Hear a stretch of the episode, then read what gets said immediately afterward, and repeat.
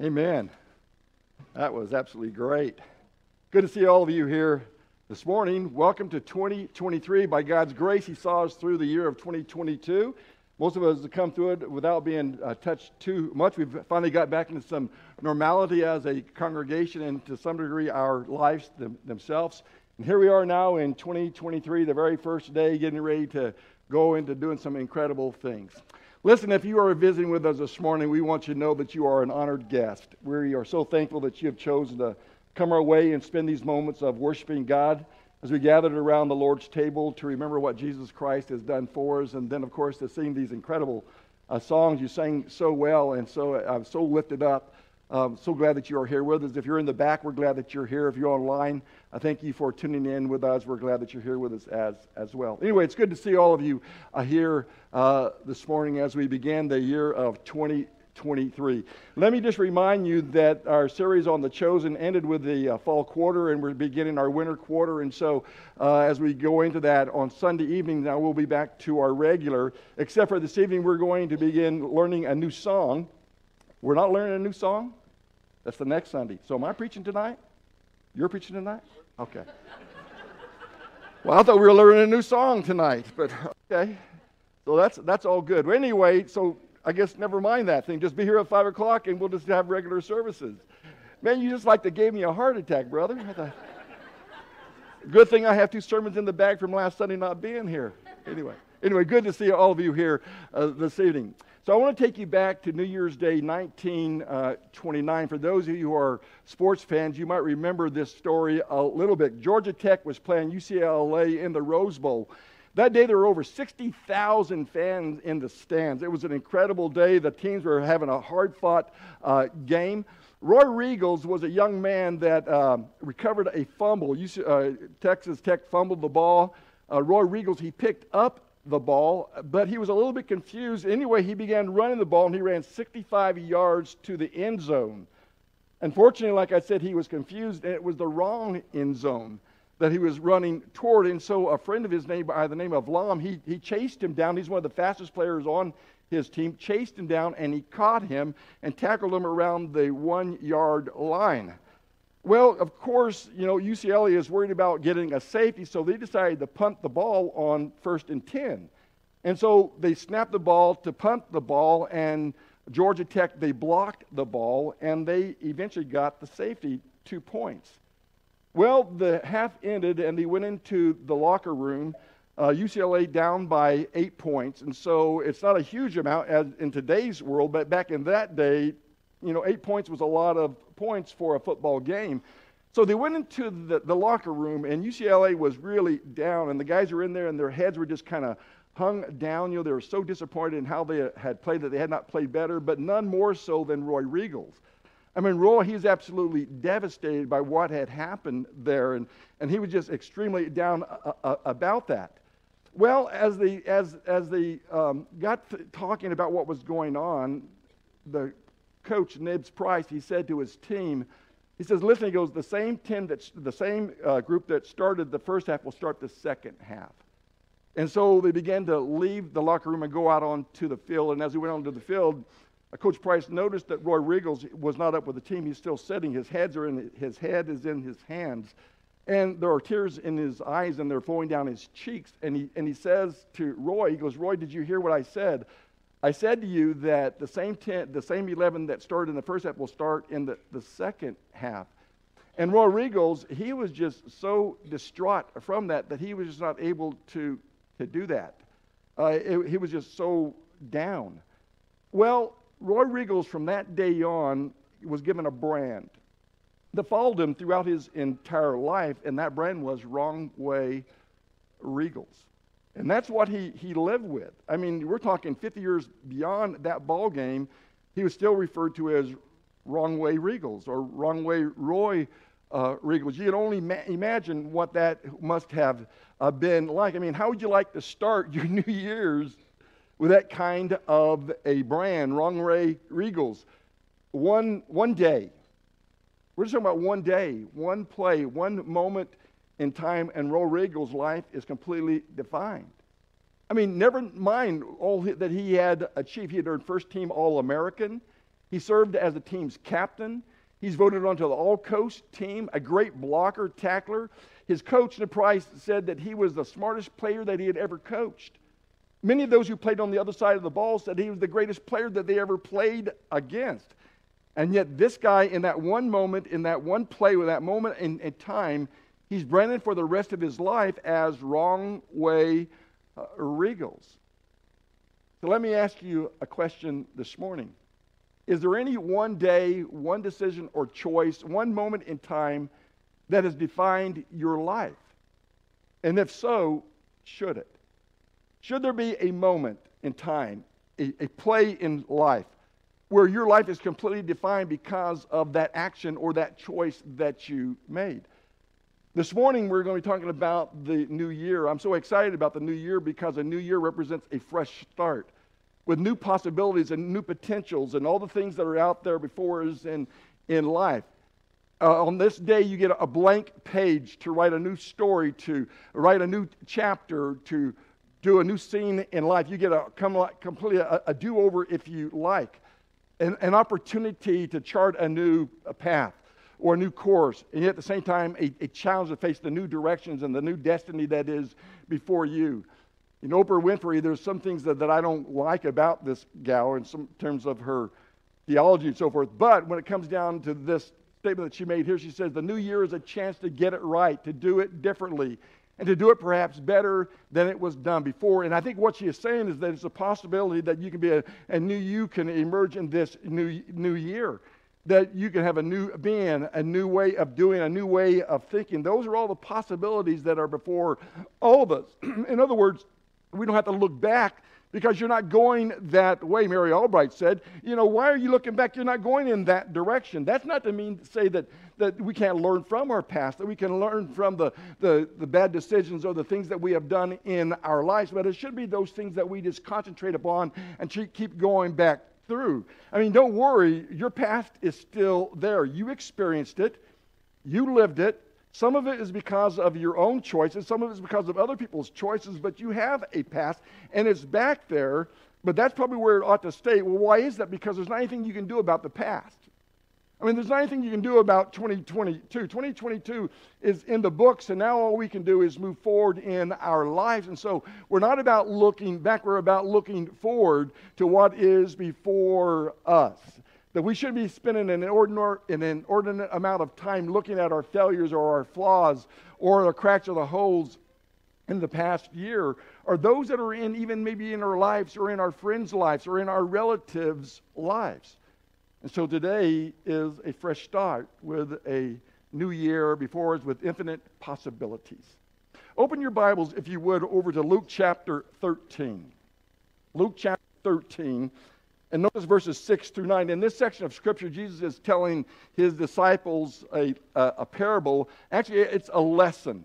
And in the lesson, he's wanting them to learn a valuable lesson about the fruit of life and the importance of bearing fruit in life. Listen to what he says. And he began telling this parable. A man had a fig tree which he had planted in, the vineyard, in his vineyard, and he came looking for fruit on it and did not find any.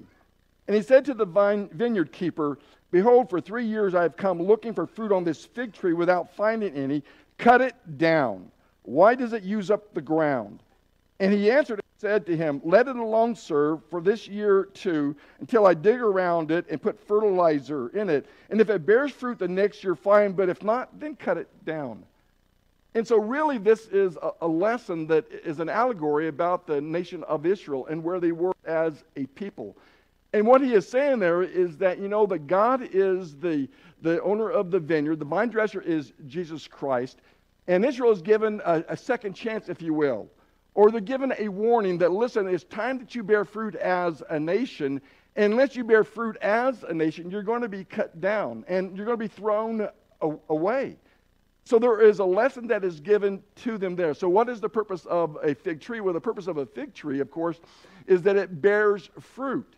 And if it doesn't bear fruit, then it loses its purpose, and then he says just to cut the thing down. And so Jesus is telling his disciples this. I want you to think about it in terms of how it applies to us today. We, in fact, really are, we really are the vineyard, and we too have been planted just as that fig tree was planted. And what is the purpose of us being planted in the vineyard of, of, of, God? Well, the purpose of us being planted, the purpose of us being there, is that we might be able to bear fruit. Now, in terms of what does that fruit mean, you know, we can't give it just a decisive a figure of what it all is involved in being a, a, a fruit or bearing this kind of fruit. Obviously, in John the 15th chapter, verses 1 through 8, that Fabian read to us just a few moments ago, in that section, Jesus says, I am the vine, you are the branches. You exist in order to bear fruit in me, and if you don't bear fruit, you'll be cut down, you'll be thrown into the fire, and you'll be burned. So we're expected to bear fruit in, in our lives, but what does that fruit look like? Well, this morning, you know, I want to share with you some of the ways that we might look at the fruit. In times past, I've heard, you know, preach lessons on it and say, well, the fruit that he's talking about bearing is other people, but we don't bear branches. Branches bear fruit, okay? But the, re- the result of us bearing fruit is that other people we brought in to know who Jesus Christ is. The bearing of fruit there could possibly be the fruit of the Spirit that's found over in Galatians, the fifth chapter, in verse 22 and following. The fruit of the Spirit is love, joy, peace, patience, kindness, goodness, etc. But it could be more than that. I think it's, in fact, broader than that. I think it would certainly incorporate that, but it may be beyond that. And so let me just share with you some of the things that I think this bearing of fruit might involved. And so I'm calling the sermon, I Am Resolved. So as we begin the new year, what can we be resolved to? Well, the word to resolve means to decide firmly on a course of action.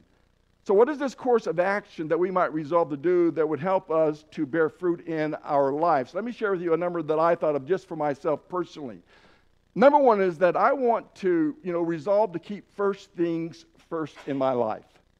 Jesus, over in Matthew, the sixth chapter, in verse 33, there he says, Seek first the kingdom of God and his righteousness, and all these things shall be added to you. When you think about priorities, when you think about what is first and what is last in our lives, Jesus knew that there would be things in our lives that would be in second place and in third place. He knew that that would be necessary in your life, that you just normally have those things.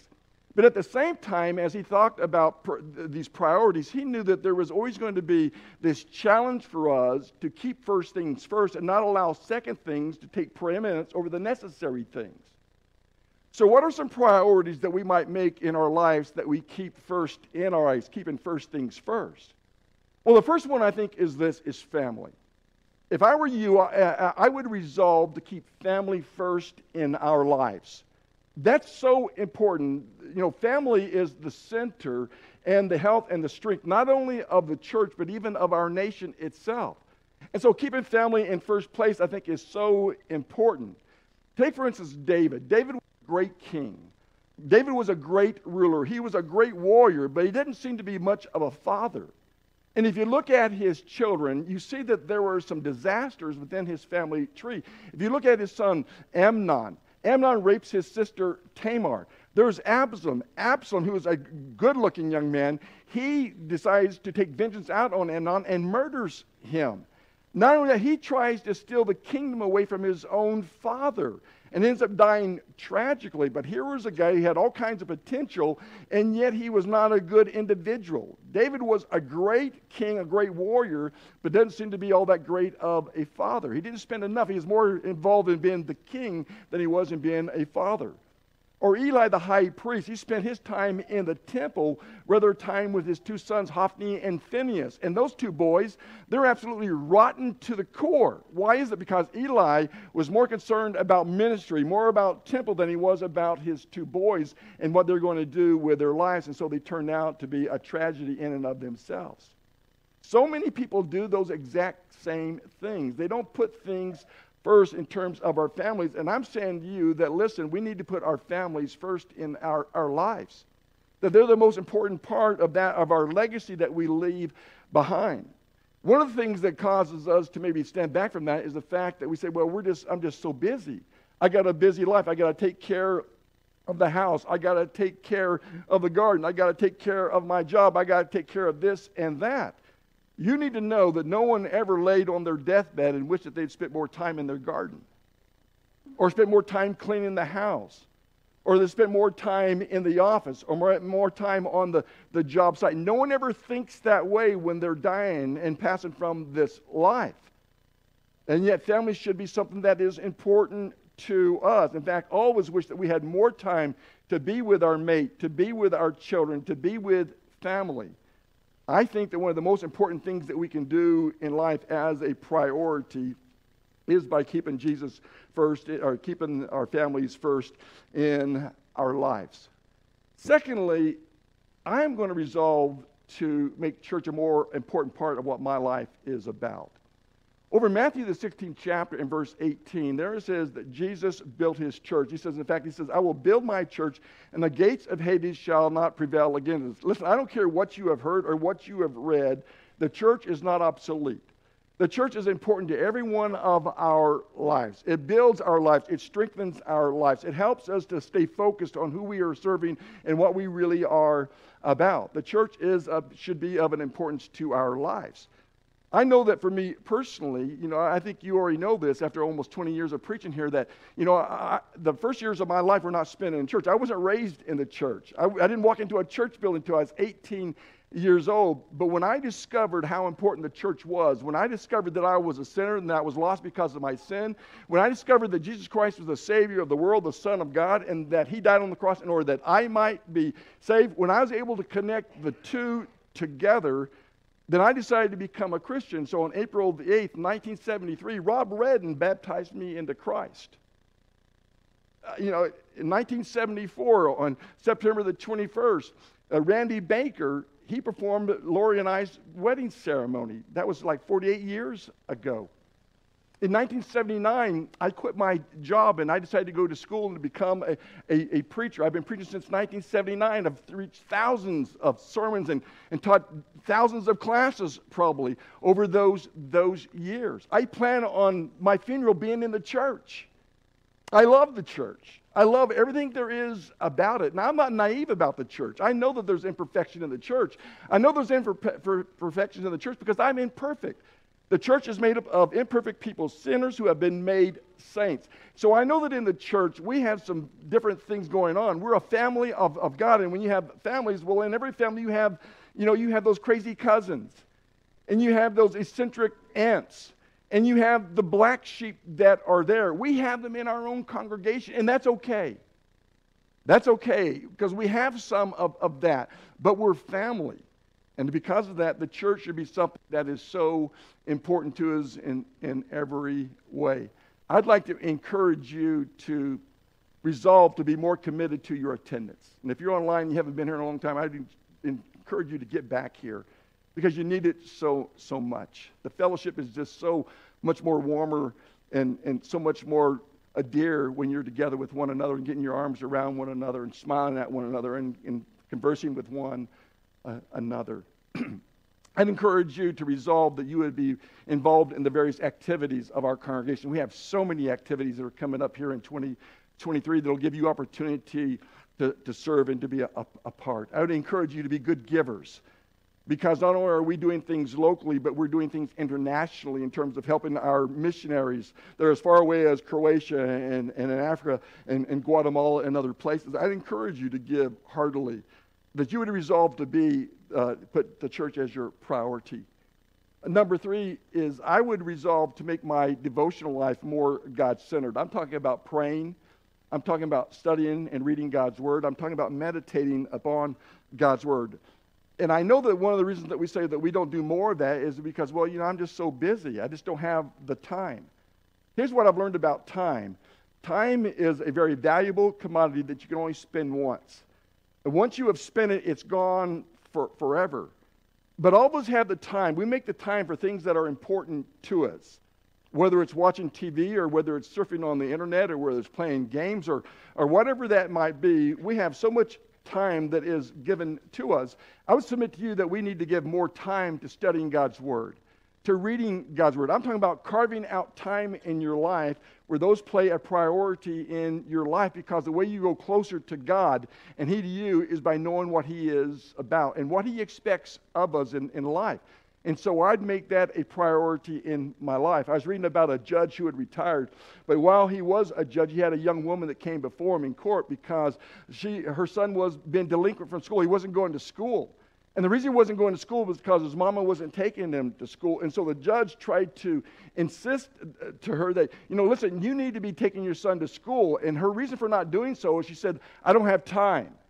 I don't have time to take my son to school. And no matter how much the judge would argue with her and try to show her the value of having her son in school and taking the time to get him to school, she refused to listen to any of his counsel. So he eventually said to her, I'm going to throw you in jail.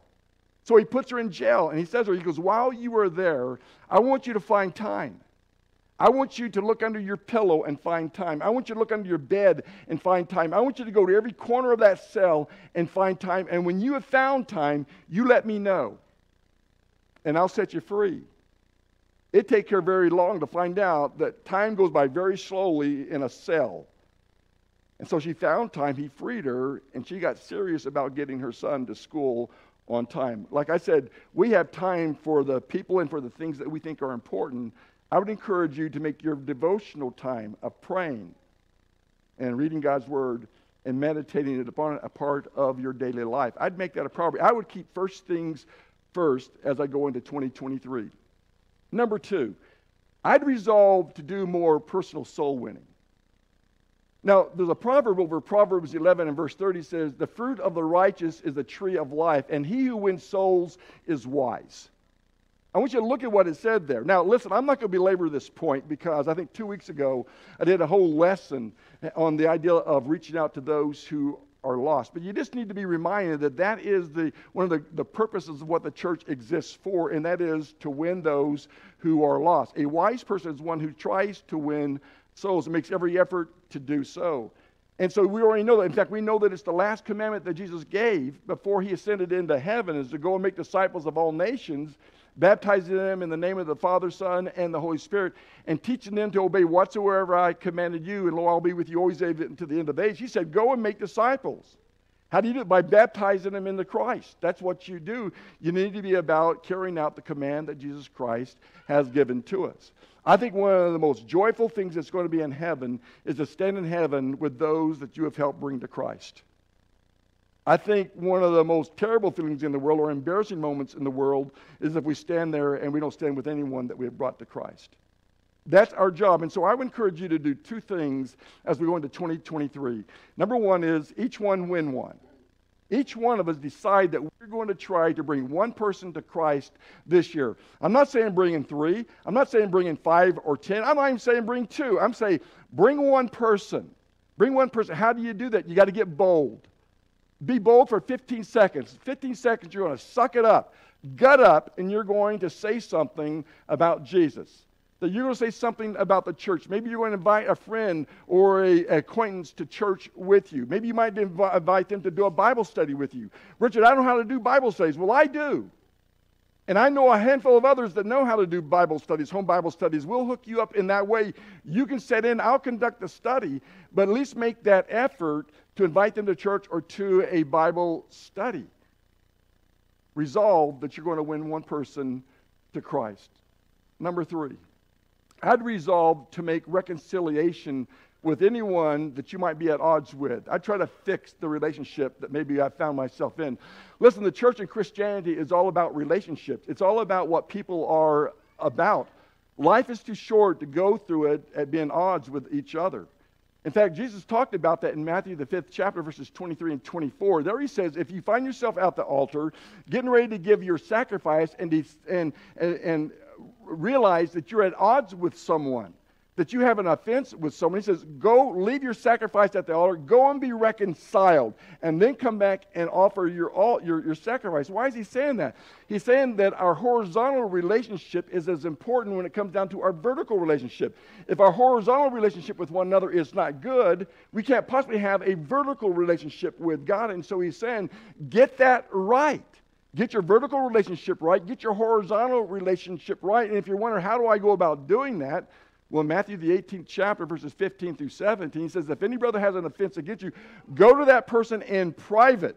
If he listens to you, then you have won him. If not, bring two or three witnesses with you so that every fact might, fact might be confirmed. And if he won't listen to that, then bring it to the church. Relationships are so important in life. So, how do you like that picture for a New Year's thing? So, do y'all remember when you're little? You know, you, you fell down, maybe you tripped or you fell off your skateboard or off your bicycle or you tripped, and in doing so, you skinned up your, your knee. A couple of days later, the healing process begins, and, and that wound quits seeping, and eventually it starts to, to scab over, and you have this big scab on, on your knee. You remember those things? I remember a bunch. I still have scars from those things on my knees and, and elbows. Well, maybe you're like this little girl. Do you ever have anyone do this, or have you ever seen someone do this? A child gets this scab and they begin to pick at it. They begin to pick at the, the scab, sometimes even tear the scab off, and the result of that is, is the thing starts to bleed, and now the wound is, is fresh again. And then some parent sees that action and goes over to that little child and said, Listen, you need to quit picking at that thing. You need to quit tearing that thing, at that thing, or it will never heal up. We get that as children, don't we? But I would suggest to you that this is how some people treat relationships. They keep picking at them. They just keep picking at them and, and, and rubbing on them and uh, picking at the wounds and the holes and the cracks and the hurts and the disappointments that is in their relationships. You need to quit. You need to quit picking at one another. Uh, listen, people need to hear that. Some church folks need to hear that. Some Bible believing, faith walking, spiritual talking, scripture quoting folks need to hear that. You need to quit picking at one another. It'll never heal if you don't. It'll never heal. And if you keep throwing salt in the wound, it will never heal. Listen, you just need to stop. The healing will not will take place, the holes can be covered, the cracks can get filled in a new year. Grace can cover it, mercy will undergird it, and agape love will forget it. There's blessings that are waiting for 2023 if you do this. I just think it's so important when you talk about reconciliation. Ephesians chapter 4, verses I have up to 25, but I want you just to dial in on verses 31 and 32 for uh, the morning. Here's what it says Let all bitterness and wrath and anger and clamor and evil speaking be put away from you with all malice. Be kind to one another, tender hearted, forgiving one another, just as God in Christ has forgiven you. Now, listen, we have offended God so many times, thousands of times in our lives. And God is still there, ready to reconcile, to be back with us, to heal that crack or that fissure that has happened between us. He's able to forgive us. That's an incredible thing when you think that if we confess our sins, He's faithful and righteous to forgive us of all our sins and to cleanse us from all unrighteousness. He's able to do that.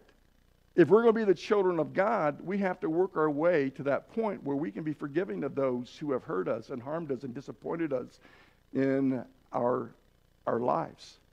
Life is just too short to go through life at odds with other people. We're commanded to try to make uh, things right with others. We need to take down the barriers and do all that we can to be at peace with one another. Uh, number four is I resolve to invest in eternal things. You know, Jesus said, Listen, lay up treasures on, uh, in heaven where, moth and, where thieves do not break in and moth and rust does not, does not destroy. Don't lay up treasures on earth where thieves break in and where moth and rust destroys. And so those are the eternal things. So what do some of these eternal things look like? Well, things that are eternal is that is God. God is e- eternal. Lord, through all generations, you have been our home. Before the mountains were born, before you gave birth to the earth and the world, from beginning to end, you are God. What is that saying? It's saying that God has always been, and He will always be. That's an eternal thing that you need to grasp and hold, hold on to. That God cares for you, that God is compassionate, God is loving, and that God wants to spend an eternity with you. That's an eternal thing you need to hold on to. The Word, John 1 and verse 1, in the beginning was the Word. The Word was with God, and the Word was God. Verse 2 says, He created all things. And verse 14 says, And the Word became flesh and dwelt uh, among us. If you were to look at the original, the, the word is capitalized in John 1 and verse and in ver, 1 and verse and then in verse 14, and it's referring, of course, to Jesus Christ. Jesus Christ is the Alpha and the Omega, the beginning and the, the end. He has always been like his Father. Your soul is so important. You are a three part being You are fleshly body, you are soul, and you are spirit. The soul is the part of you that will spend eternity somewhere. It'll either go to heaven or it goes to hell, depending upon what your relationship with God is at this point, whether you are saved or whether you are lost. In Mark, the soul uh, in hell is referred to as a worm that, that consumes but never consumes completely. It, it never dies. That's the one place that you don't want to go. Of all places, you, you don't want to spend eternity without God. You certainly don't want to spend eternity in hell or in a lake of, of fire. Number four, when you talk about grasping hold of eternal things, the gift is uh, eternal life is a gift. John 3 and verse 16, for God so loved the world that he gave his only begotten Son, that whosoever believes in him should not perish, but have everlasting life. That's eternal life. And that's all been made possible with Christ's death on the cross. And by our obedience to it, we can be saved. My point is this is your soul will live forever, either with God or without him. But if you receive the gift of salvation, you can have eternal life in Christ Jesus. And that's what's offered to you if you haven't already done so as you look forward to 2023. I love what Charles Haddon Spurgeon said many years ago. He says, Hold everything earthly with a loose hand, but grasp eternal things with a death grip.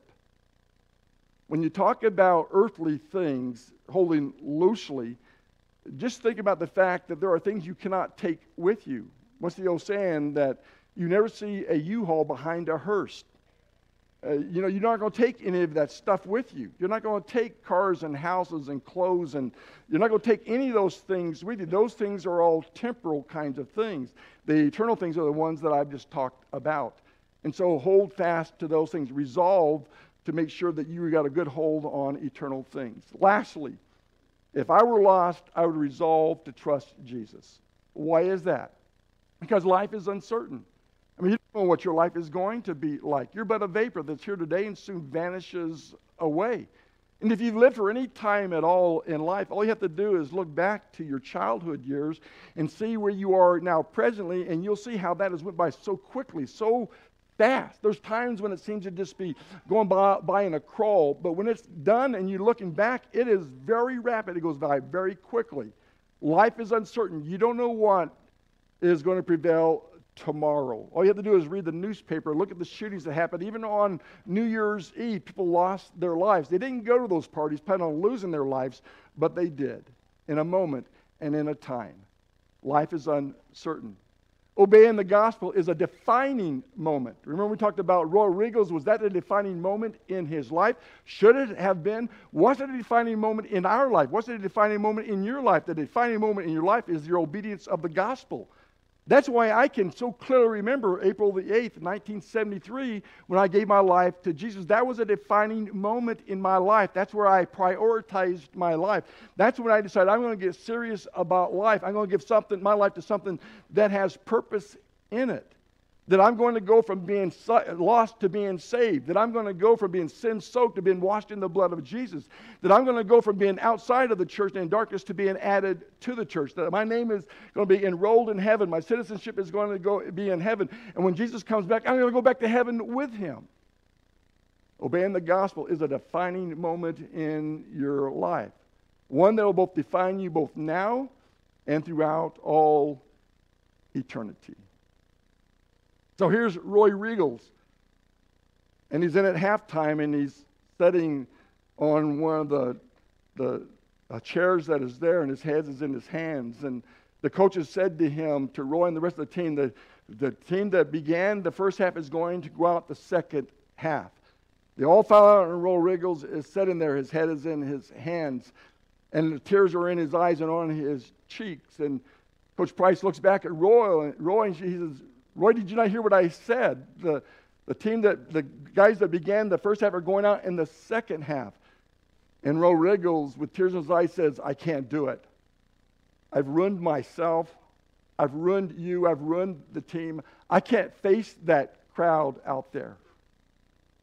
And Coach Price went over and put his, his hand on Roy's shoulder and said, Roy, get up and go on back. The game is only half over. And Roy Riegels did, and he said he played an incredible game in that second half. They lost the game seven to eight. Roy, in his life, thinks about being called wrong way Riegels. And he said, and it followed me for a good period of my life. I'd be walking through a mall or at an airport or at a fair or somewhere where there's a great crowd of people, and I hear the words, wrong way. And he said, I'd always turn around to look to see if they were talking about me or addressing me. And he goes, and, and 99 times out of 100, they weren't, and probably even beyond that. That they had forgot all about it. I was the one that kept going back to that. 42 years after uh, him going the wrong way, Georgia Tech, they invited uh, Roy back as an alumni to one of their football dinners. And at that dinner, they're going to present him with a, a athletic letter as being a member of the Georgia Tech football team.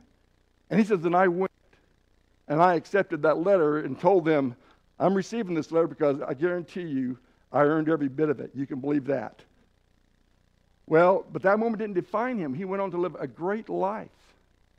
I think we can do the same thing. I think we can put the past behind us of 2022 or beyond, and that we can begin 2023 with a great life. So I'd resolve, I'm resolved in 2023 to keep first things first, to win a soul for Jesus, to reconcile to any hurt relationship, to invest in eternal things and trust my life to Jesus Christ. You know, I don't know uh, when your end will come. I really don't. I don't. I don't know if maybe the game that you, you know you just have just started the game. Some of you might be in the middle of the game. Some of you might be at the very wee end of the game. Here's what I do know is that all of us are closer to the end than we are to the beginning. I mean, we're closer to the end when Jesus is going to come. Someone said to me there, he goes, When do you think Jesus is going to come? I said, I don't know when he's going to come, but I know he's closer now than he's ever been. And today he's even now more closer. I want to be ready for him. I want you to be ready for him. And so, why not resolve this morning? Why not resolve some important things in your life? And especially if you're not giving your life to Jesus, why not resolve that and give your life to Jesus Christ? To be baptized into Christ for the remission of your sins, to be added to the church, to have your name enrolled in the book of heaven and your citizenship being placed there. Not only will you be taken care of now in this life, but in the life to come. I would encourage you to come to respond in whatever you way the first day of the first year, this moment, at this time, and in this place, while together we stand and while we sing.